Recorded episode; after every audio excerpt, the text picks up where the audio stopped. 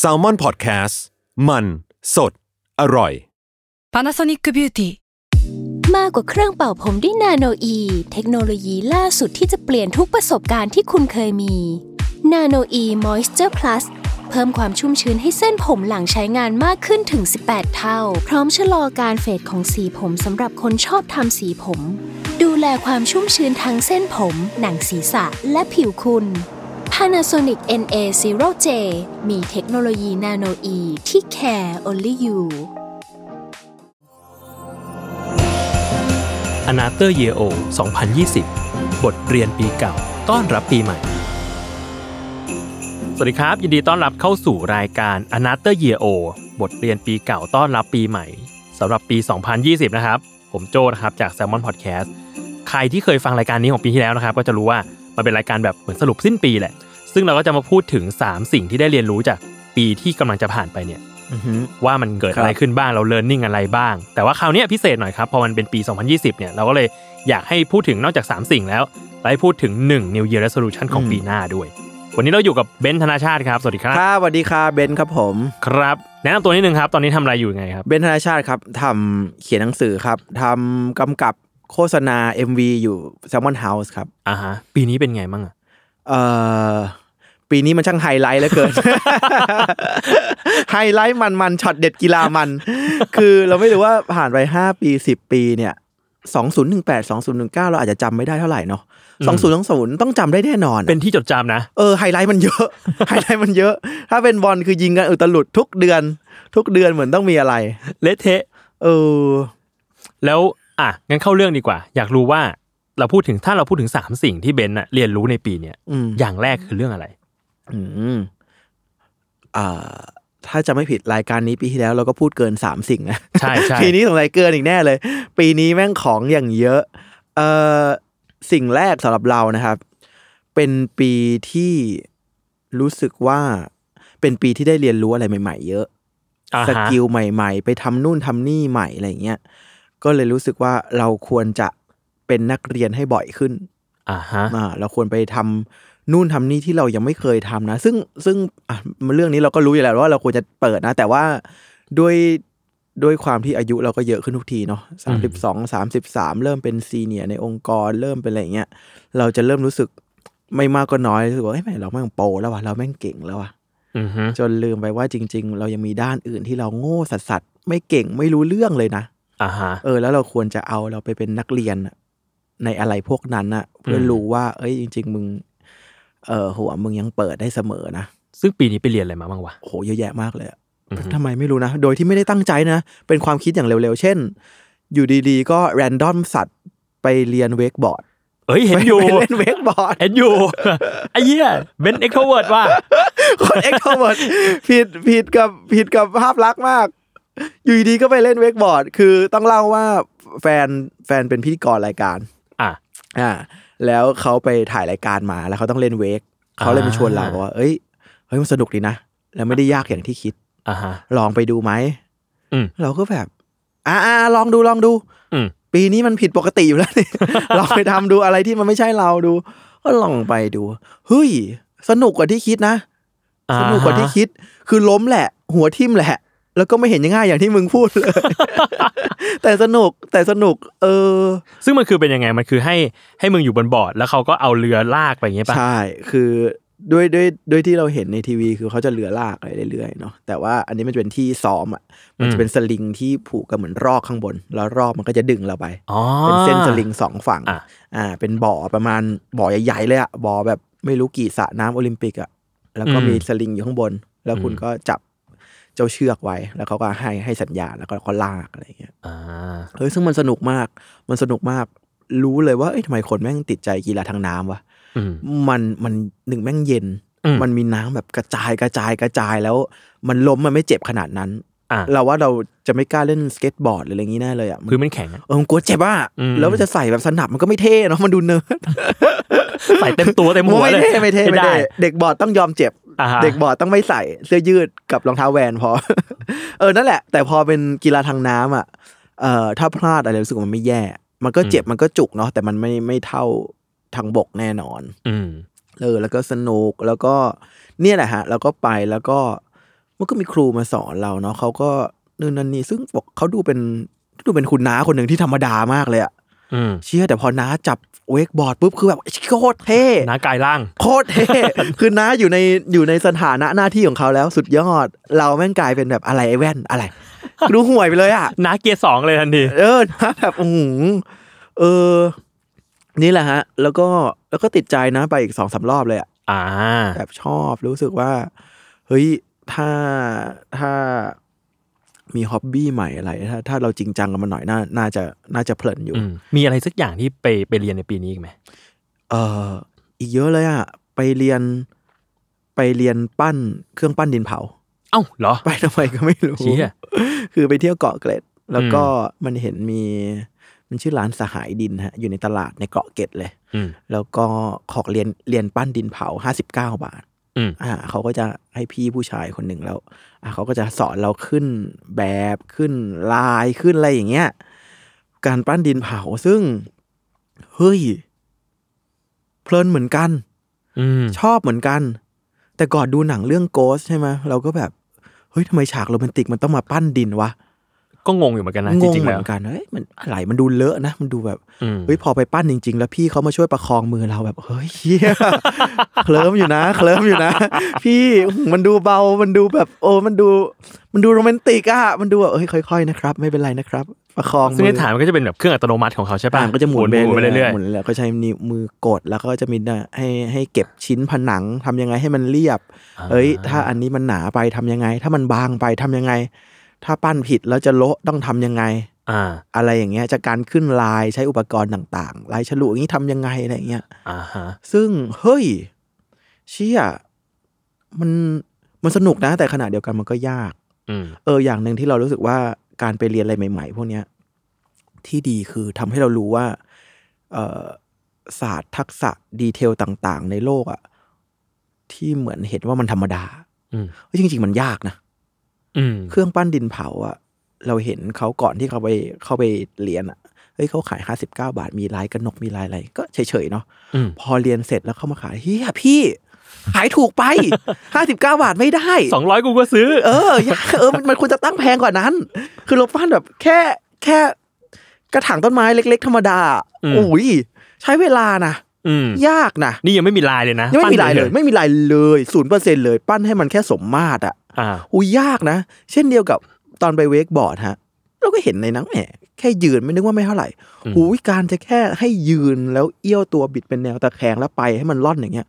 อุ้ยยากนะ อืม ครึ่งชั่วโมงแรกผมล้มเละเลย ล้มจุกอะ่ะ เรียกว่าไม่เป็นท่าเลย ใช่ เรียกว่าก่อนเล่นไม่ต้องกินน้ำเลย เดี๋ยวไปกินในบ่อ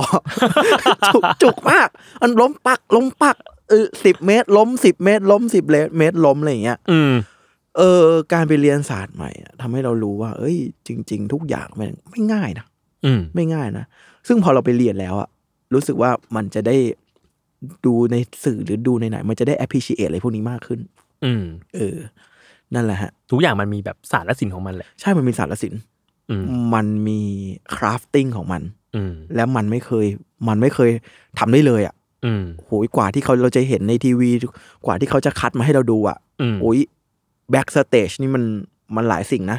มัน มา หนั ห ก ลาย หน่วง สิ่ง กว่านั้นอ่ะ เออใช่แล้วก็ เออมีไปเรียนอะไรอีกวะมีไปเรียนคั่วกาแฟ อ่ะเหรอเฉ เหมือย นกัน อีเกาะเกตนี่เหมื อนกัน เอ้าที่นี่มันที่ไหนเนี่ย เกาะเกตมันเป็นเกาะกิจกรรมมากเลยอ่ะ มัน ไป ชิคๆ เอง ที่ญี่ปุ่นปะเนี่ย ออเออทำไมไม่รู้มีเป็นเกาะชิคเป็น อ่า เป็นสิ่งที่ เฮ้ย ใครไม่ได้ไปเกาะเกตมานานแล้วลองไปฮะ มันมีกิจกรรมให้ทำเยอะ อืม มันมีคราฟต์เบียร์มันมีสอนคั่วกาแฟปั่นจักรยานก็ได้ มีสอนปั้นดินเผา อืม มีอะไรอย่างเงี้ยเฮ้ยเยอะ ซึ่งอันนี้ที่มึงไปคือคั่วกาแฟเลย คั่วกาแฟ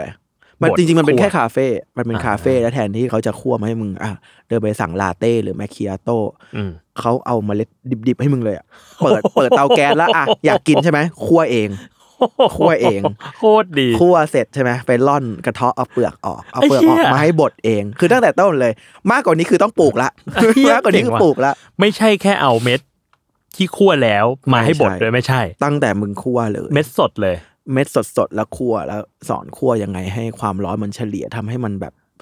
น้ำตาล ทั่วกันหมดนะ ซึ่งแค่การที่ให้มันอ่าโอเคเราเข้าใจแหละว่าถึงเวลาจริงมันก็ใช้เครื่องเนาะแต่อันนี้มันใช้มือคั่ว อืม มันก็จะมีด่างๆ มีอะไร เอ่อขั่วเข้มไปมั่งขั่วอ่อนไปมั่งอะไรเงี้ย ความร้อน อืม มันก็ได้กระจายตัว อืม แล้วก็ไปร่อนอะไรเงี้ย เอ้ยสนุก อืม สนุกเลย เหมือนกันหุยกาแฟที่เรากินทุกวันนี้จริงๆมันมันยากนะเนี่ย ก่อน อืม ที่จะมาเป็นลาเต้ห้าสิบาทให้เราดื่มเนี่ย อืม นั่นแหละฮะ เขาฉลาดนะจริงๆแล้ว ถ้าแบบรสชาติไม่ถูกปากก็เอามึงคั่วเอง ใช่ จริงๆเมล็ดเมล็ดยังยังห่วยนะ เอ้ยทำไมมันไม่อร่อย ก็น้องคั่วห่วย น้ อะ องคั่วเองน้องคั่วครั้งแรกใช่ไหม อ่าใช่ค ก็ รับ ประมาณนี้แหละ อ๋อโอเค ความผิดผมความผิด ผม แหมคิดแพงเลยนั่นเนี่ย แต่สนุกสนุก อ่า ลองเหมือนกัน แล้วก็ไปลองอะไรอีกอ่ะแรนดอมอีกแล้ว ไปลองไปคาเฟ่งู อ่ะชื่อแรนดอมสัตว์เลย แรนดอมสัตว์อยู่ดีก็ไปฝักคาเฟ่งูทำไมก็ไม่รู้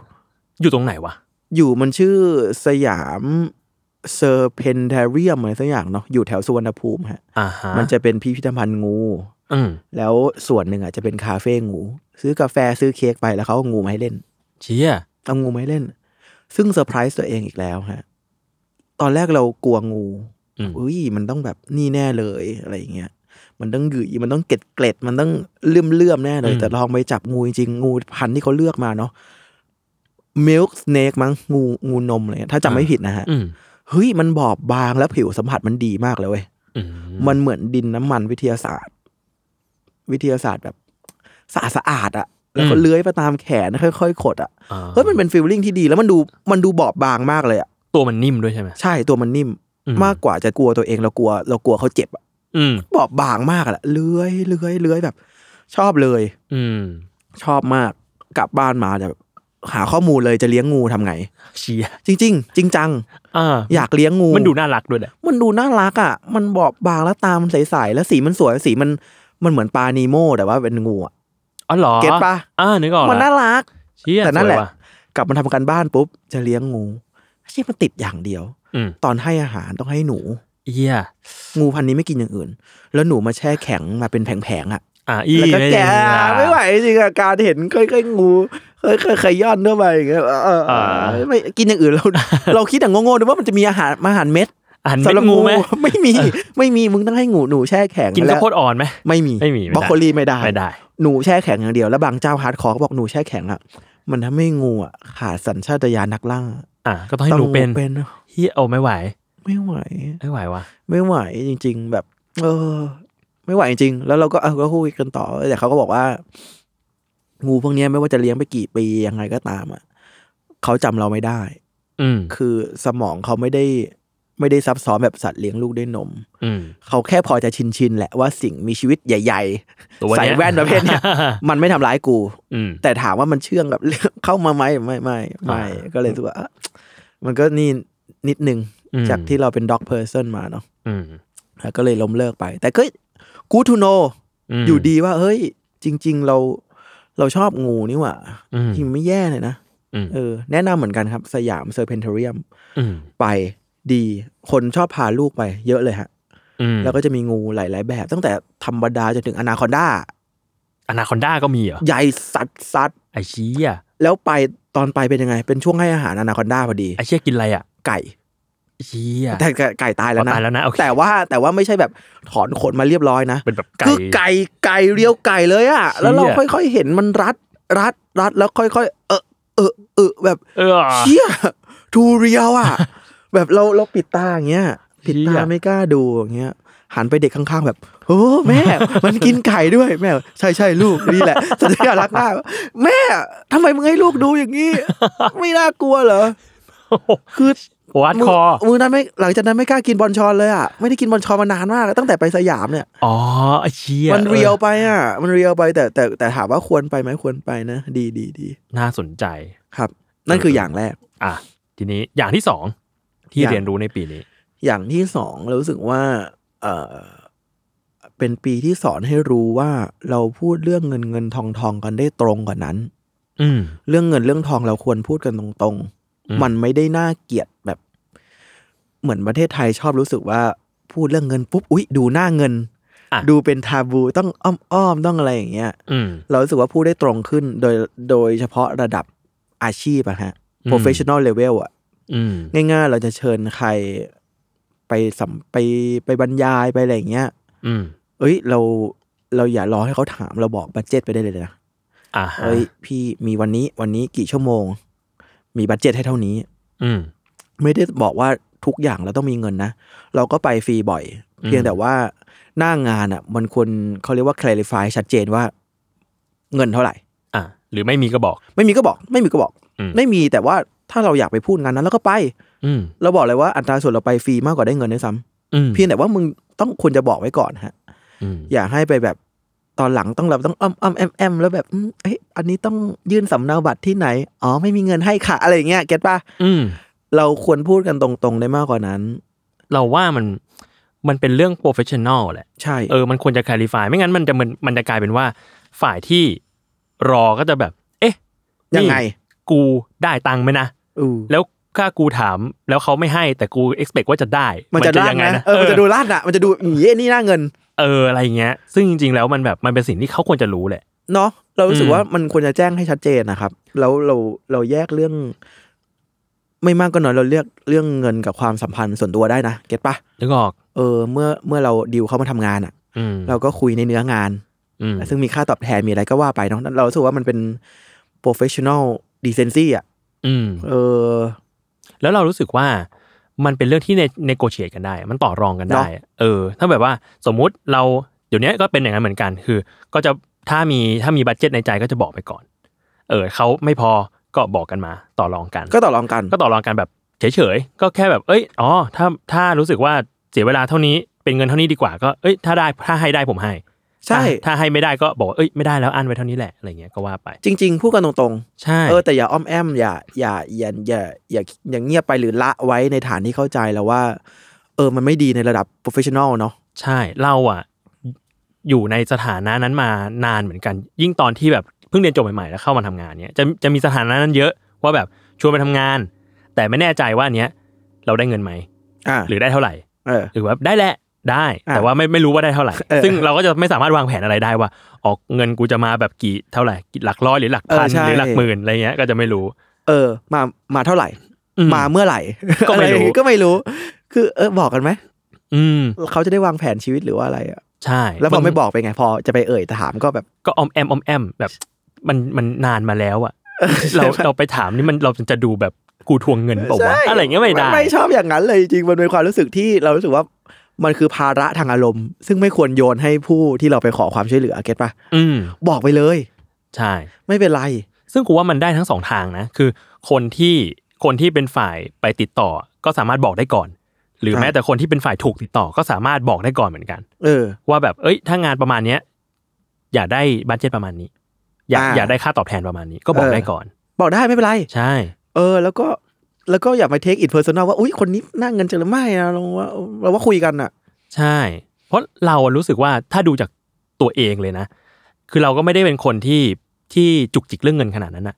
บางที่แบบตมสมมติติดต่อมาแบบเฮ้ยให้ให้มาบรรยายหน่อย ก็จะบอกว่าแบบอุ้ยบัตเจ็ตน้อยหน่อยนะคะอะไรเงี้ยเป็นมหาลัยมีเท่านี้เองแบบเฮ้ยเราไม่เราไม่ติดเรื่องนั้นเลย เราแบบเราไปบรรยายแบบให้น้องๆฟัง ใช่ อะไรเงี้ยเราไม่เราไม่ติดเลย ได้เงินก็ดีไม่ได้ก็ไม่เป็นไรอะไรเงี้ย ใช่ อืมแต่ว่าไม่ต้องรู้สึกว่าโอ้เงินน้อยจังเลยเกรงใจจังเลย เออไม่เป็นไร ไม่เป็นไรเลย บอกมาแล้วเข้าใจอย่างมหาลัยรัฐเขาก็จะมีเลทของเขาใช่ไหม ใช่ ไม่เป็นไร อันนี้ชวนคิดนะ ว่าทำไม เออทำไมบ้านเราถึงคุยเรื่องเงินทองในระดับนี้ไม่ได้วะ นั่นสิเนี่ยงงมากเลย ช่วง ทำไมวะ ช่วงทำงานแรกๆกับเป็นบ่อยมาก แล้วก็รู้สึกว่าอ๋อมันเหมือนเป็นนอมไปแล้ว ว่าแบบเราจะไม่คุยเรื่องเงินกัน อืม แต่พอมาถึงวันหนึ่งที่แบบทำงานมาระดับหนึ่งแล้วก็แบบเฮ้ยคุยได้นี่ ใช่ไหม เออ คุยได้นี่ เรา คุ ก็ ยได้ คุยได้ปกตินี่ ใช่ ไม่ต้องเกรงใจกันหรอก เออทำไมวะ พอคุยเรื่องเงินปุ๊บจุก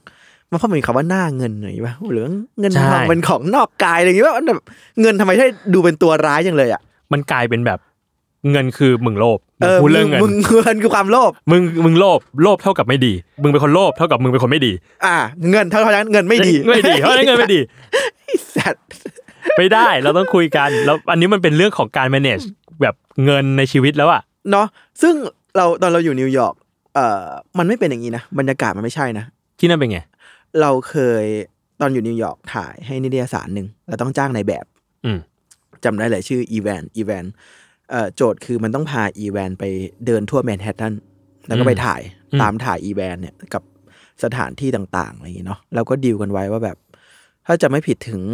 5 p.m. คือ5โมง อืม 10โมงถึง5โมงดีลไว้ราคาเท่านี้ แล้วเมื่อตอนถ่ายอะแล้วตอนถ่ายเราก็สนุกอะคุยกับอีแวนนะเป็นเรียกว่าเป็นเพื่อนกันเลยแหละ ซีกันเลยแต่มันเป็นคนตลกว่ะมันเรียกว่า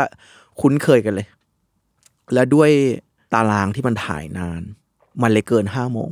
เกินไปสิบห้าทีอะไรเงี้ย เราก็เลยบอก เอ้ยอีแวน by the way you เอ้ยมันจะเกินสิบห้าทีว่ะ โอเคป่ะโอ้อีแวนว่าอ่ะโอเค ขอคิดเพิ่มยี่สิบห้าเหรียญ อ่ะ ปึกอย่างนั้นเลยแล้วก็เฮ้ยเชี่ยด้วยความเป็นคนไทยเนาะแล้วก็เฮ้ย เอ้าเหรอสิบห้าทีเองไม่เป็นไรมั้ง แต่แบบ เราก็เข้าใจเขา เขาเป็นนายแบบ เขามีเรทของเขา มันคือวิชาชีพของเขาอะ อืม เพราะฉะนั้นการที่เขาเรียกเพิ่มเอ้ยก็ถูกต้อง แล้วนี่มันก็คือเวลาทำงานกันด้วย ใช่ มันคือเวลาทำงานเขา ระหว่างทางจะคุยเล่นเป็นเพื่อนกันเนี่ยแล้วแต่ แต่นี่คือเรื่อง professional เนาะ อืม เราก็ควรจะเคารพในวิชาชีพเขา อืม เออเราก็จ่ายเขา แล้วเราก็บอกเราก็เราก็ตกเอออ๋อยี่ห้าเหรอ เฮ้ย เรามีแค่ยี่สิบไหวไหมเขาบอกเออโอเคได้ยี่สิบ อ่ะเนี่ยมันก็ต่อรองกัน ใช่ไหม ด้ ก็คุยกัน แต่ว่าคุยกันอ่ะเนาะ อืม เออ เราก็เลยแบบ ในบางทีพอกลับมาที่ไทยพอเราเป็นคนไปขอความช่วยเหลือด้วยนะ บางทีเขาก็ไม่อยาก เรียกว่าเขาก็ไม่อยากคิดเงินเราอะไรอย่างเงี้ย อืม เห็นเรานี่เอ้ยเป็นเพื่อนหรือเป็นไงแล้วเราเอ้ย เฮ้ยไม่เป็นไรเว้ยเราเป็นเพื่อนกัน แต่ว่าอันนี้มันคือเราอยากให้ค่าวิชาชีพของแก เราควรจะต้องจ่ายเงินให้แก อืม เออได้ไหม ขอจ่ายเงิน ไม่งั้นเลี้ยงข้าวหรืออะไรก็ได้ แต่แบบไม่เอาฟรี อืม เออเพราะฉะนั้นเราเลยรู้สึกว่า อืม คุยกันได้วะ อืม คุยกันคุยกัน อืมซึ่งทุกวันเนี้ยเบนซ์ยังเรียกว่ามีปัญหากับเรื่องนี้อยู่ไหม ไม่มีปัญหาแล้ว ไม่มีแล้ว มีคนมาชวนปุ๊บปุ๊บปุ๊บปุ๊บปุ๊บปุ๊บโอเคตอนนี้อันนี้โทษนะครับมีบัตเจ็ตเท่าไหร่ อืมชงไปเลย ซัดเลย อืม อ๋อ มีเท่านี้ โอเคได้เอ้ยมีเท่านี้เอ้ยปกติผมรับเท่านี้ อืม โอเคไหมอะไรเงี้ย เฮ้ย อันนั้นมัน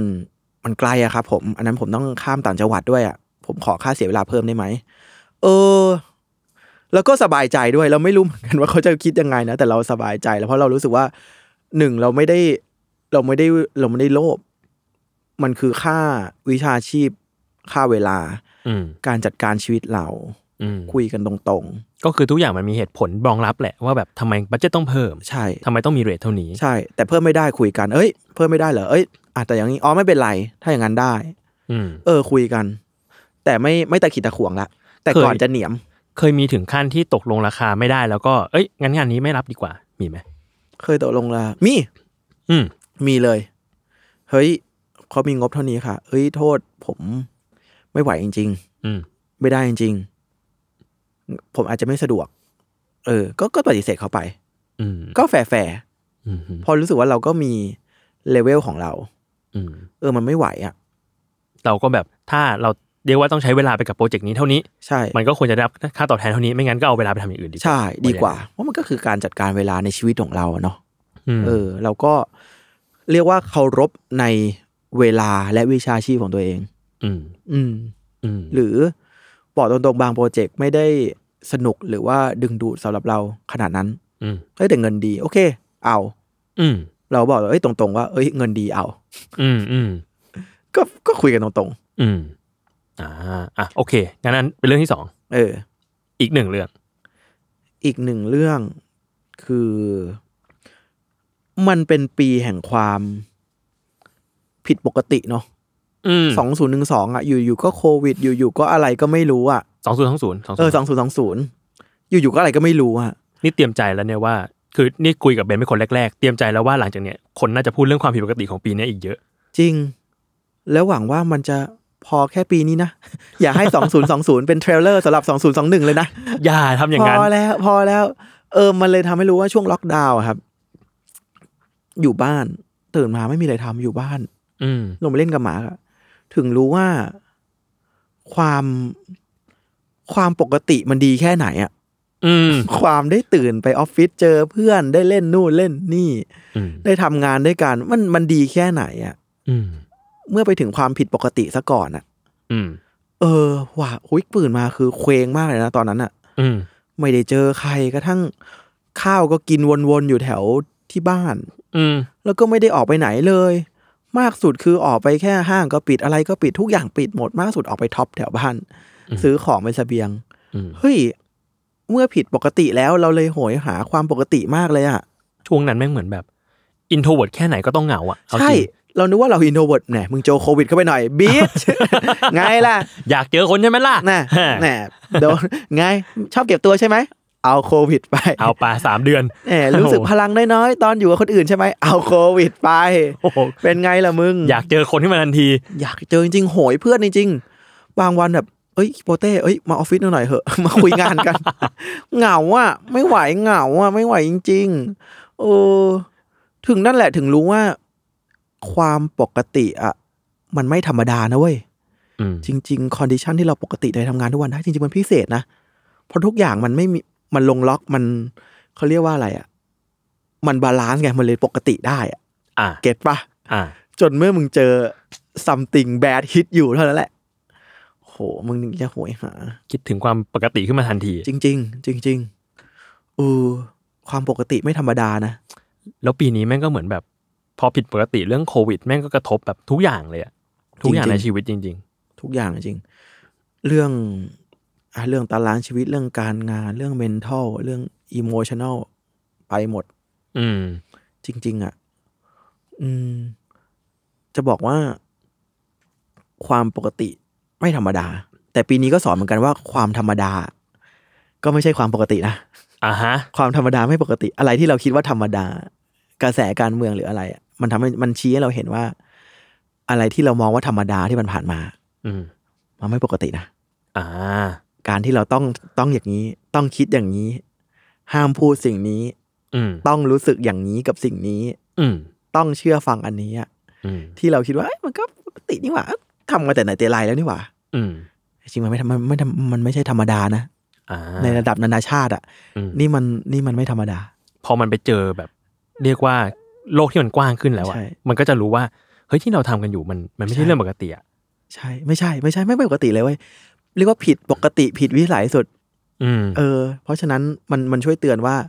อย่าชินกับความธรรมดานะ อืม จนคิดว่าจนคิดว่านั่นเป็นเรื่องปกติ กูว่ามันคล้ายๆเรื่องเดียวกันกับเรื่องการไม่พูดเรื่องเงินอะ เออเนาะ เออ มันเป็นนอมไปแล้วอะ เออ จุดหนึ่งมันเป็นนอมแบบ เอ้ยเขาก็ทำมาแบบนี้แหละ แล้วเราก็รู้สึกว่าแบบ เออ ก็ทำต่อไปก็ได้ แต่ถึงวันหนึ่งเรารู้สึกว่า เฮ้ย เราไม่พูดเรื่องนี้แล้วเราจะไม่ เรา เราไม่พูดกันได้เหรอ ใช่ไหมะ เออ เราควรจะหยิบมาพูดกันนะ ใช่ อืม ศัพท์หนึ่งที่ชอบมากในทวิตเตอร์ที่ได้ยินคือ normalize อะ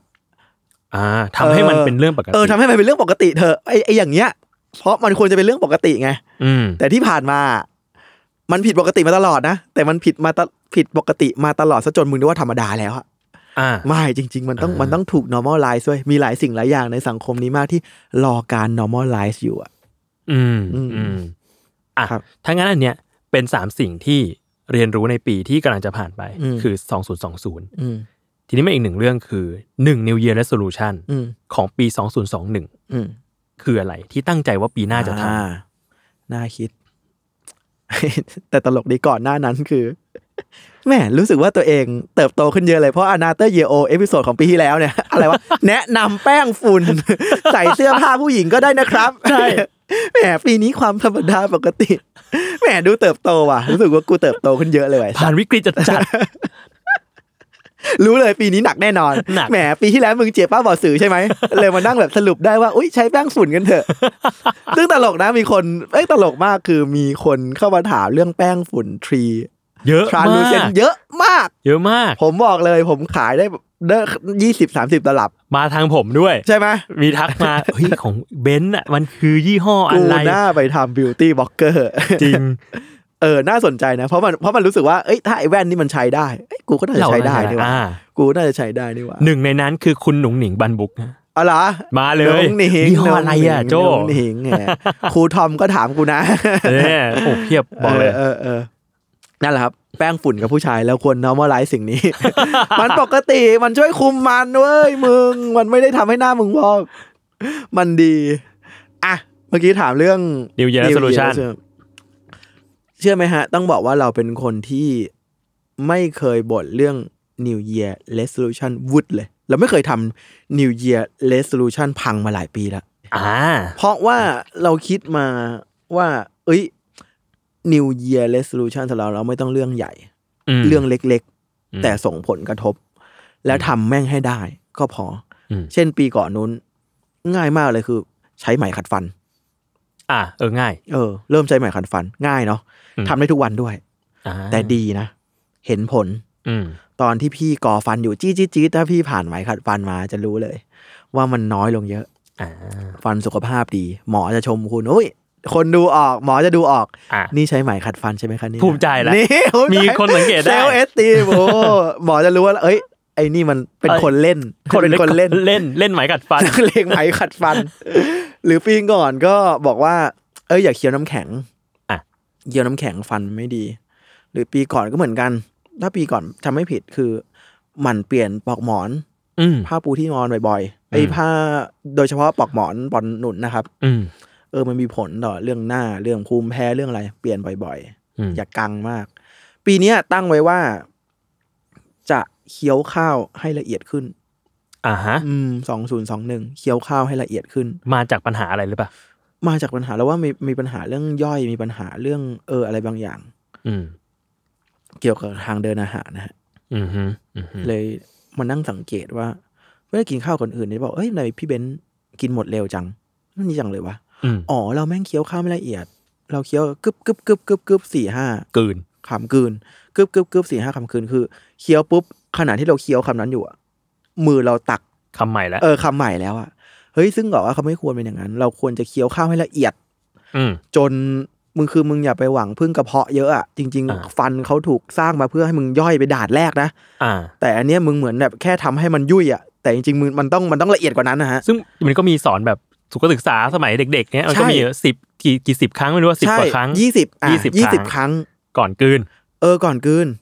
ซึ่งเราควรจะทำอย่างนั้นจริงๆเว้ย อืม มันทำให้เราหนึ่งคือมันทำให้เรากินน้อยลง อืม เพราะเราเคี้ยวเยอะ คือต้องบอกว่ากระเพาะเราอะแม่งรู้สึกช้า อืม การที่เราอิ่มแล้วอะใช้เวลา 20นาทีนะส่งมาถึงสมอง อ่า จะบอกว่ามึงอิ่ม อืม ซึ่งกว่าที่มึงจะรู้ว่ามึงอยากจะแบบกินไปเขาเรียกว่าโอเวอร์แล้วก็ได้ฮะ อ่าฮะ แต่การเคี้ยวช้าลงอ่ะ จะทำให้มึงรู้เนื้อรู้ตัวมากขึ้นว่า เอ้ยคุณอิ่มแล้วนะอิ่มละพอ อ่า อ่าสองคือทำให้สติมันอยู่กับคุณนี่แหละ นอกจากช่วยเรื่องย่อยแล้วอะสติมันอยู่กับคุณนะ การที่เราเคี้ยวไวๆหรือดูมือถือไปด้วยตอนกินข้าว อ่า อย่างเงี้ย อ่า เอ้ยอันนี้นิสัยที่ควรจะนี่จริง อืม ๆเราควรจะอยู่กับโมเมนต์นั้นนะครับ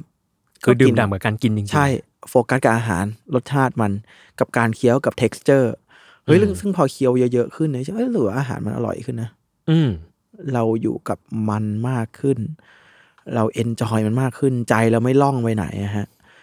ฝรั่งบอกว่าตอนที่คุณเคี้ยวยี่สิบอยู่เนี่ยเออมือคุณควรจะปล่อยช้อนอะ อืม อ่า มา มา นั่งเขียว เคี้ยวโดยตรง อ่า จริง ๆ เราไม่ควรจะแบบกินอยู่แล้วแบบมือถือขณะที่ช้อนแม่งตักตัก อ่า คำต่อไปแล้วเออไม่ควร อืม จริง ๆ อืม นี่แหละอะไรเล็ก ๆ น้อยๆให้แหละ แต่มันทำทุกวันนะทำบ่อยๆอ่ะมัน อืม มันมันมันดีนะ มีรุ่นพี่ไปปฏิบัติธรรมมั้งแล้วเขาบอกว่าที่เนี่ยปฏิบัติฮาร์ดคอร์นิดหนึ่ง โดยให้ตักข้าวหนึ่งค อืม ำใส่ปาก แล้วก็ดูว่ามันมีรสอะไรในปากบ้าง อืม เสร็จปุ๊บ ดูว่ามีรสอะไรในปากบ้างปุ๊บเคี้ยวหนึ่งที อ่ะ จะเห็นว่ารสมันกระจายออกมาจากอาหารในปาก เชี่ย แล้วหยุดดูว่าก็ดูดดูดน้ำลายกลืนน้ำลายอะไรไปอมไว้ก่อน จนรสมันหายไปหมดเลย เออ เคี้ยวอีกที จะเห็นว่ารสชาติกระจายออกมาจากอาหารอีกรอบหนึ่ง เชี่ย ก็เลยบอก เออมันเป็นการอ่ะถ้าพูดไปในทางพุทธศาสนาเลยนะ มอืม มันเป็นการแบบ มันเป็นการภาวนาอย่างหนึ่งแหละ มีสติอยู่กับตัวเอง มมอืมมมม เอาจริง ๆ เวลาเรากินกินอ่ะบางทีเราไม่รู้ด้วยซ้ำนะว่าแบบโหยอาหารนี่มันรสชาติยังไงวะ ใช่ ใช่ อืม เรากินให้แบบ เอ้ย หิวมากเลยอ่ะกินกินกินกินกินอ่ะอิ่มจบ เออ แต่แบบเฮ้ยรสชาติมันเป็นยังไงอ่ะ หรือถ้าใครอยากจะมีสติกว่านั้น รสชาติมันออกมาตรงไหนอ่ะ เออ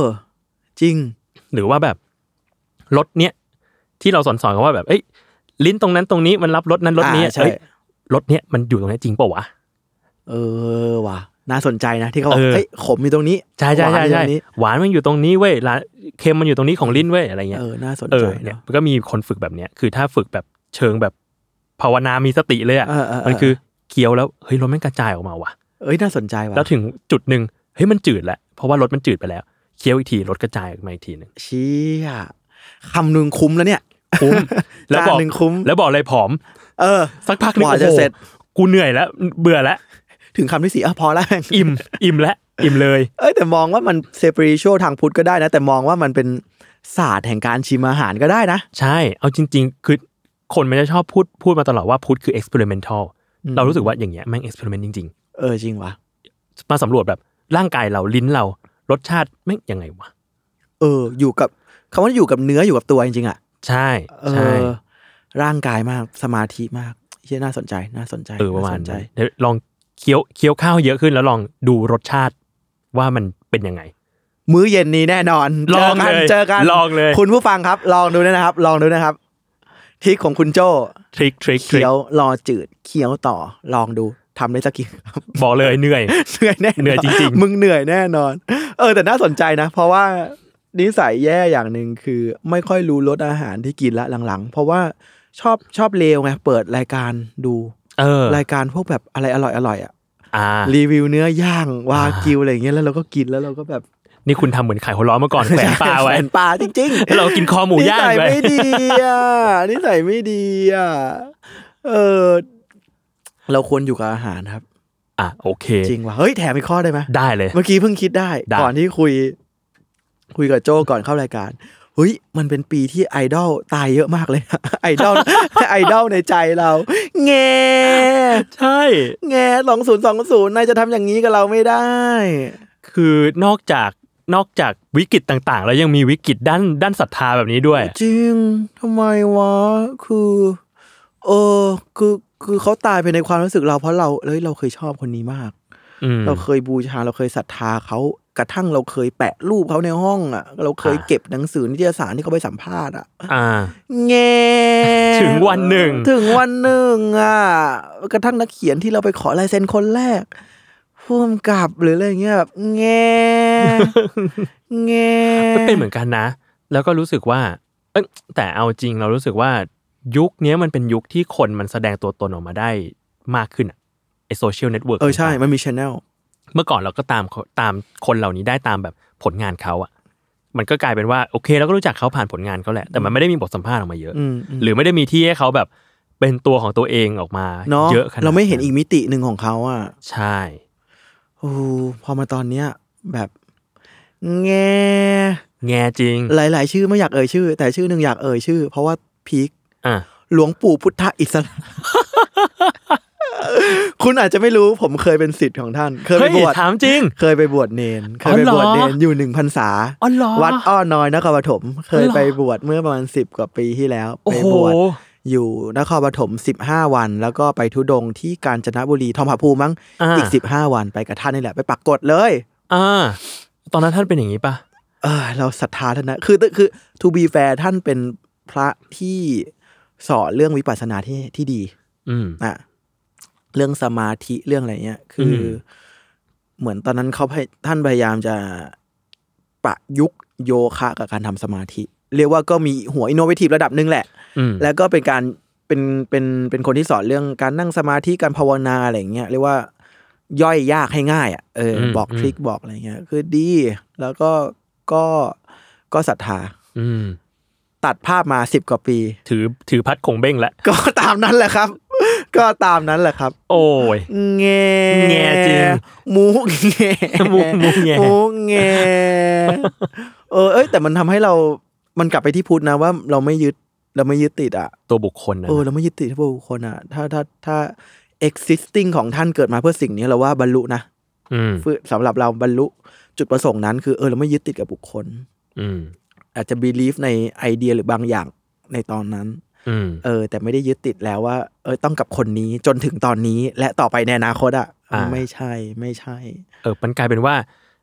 แนวคิดที่ที่ท่านสอนมันก็เวิร์กแหละ อ่ะ เออ แต่ถ้าถามว่าในตัวบุคคลถึงถึงวันหนึ่ง ท่านจะเปลี่ยนไปไหมมันก็เปลี่ยนไปได้ทั้งนั้นอะ ใช่ ใช่แล้วมันอยู่ที่เราว่าเราสกัดเอาเฉพาะเก็ตป่ะคอไอเดียนั้นได้ไหมเนี่ย อืมหรือแบบเนี่ยศิลปินต่างๆ เอาจริง ๆ กูก็แอบแยกระหว่างตัว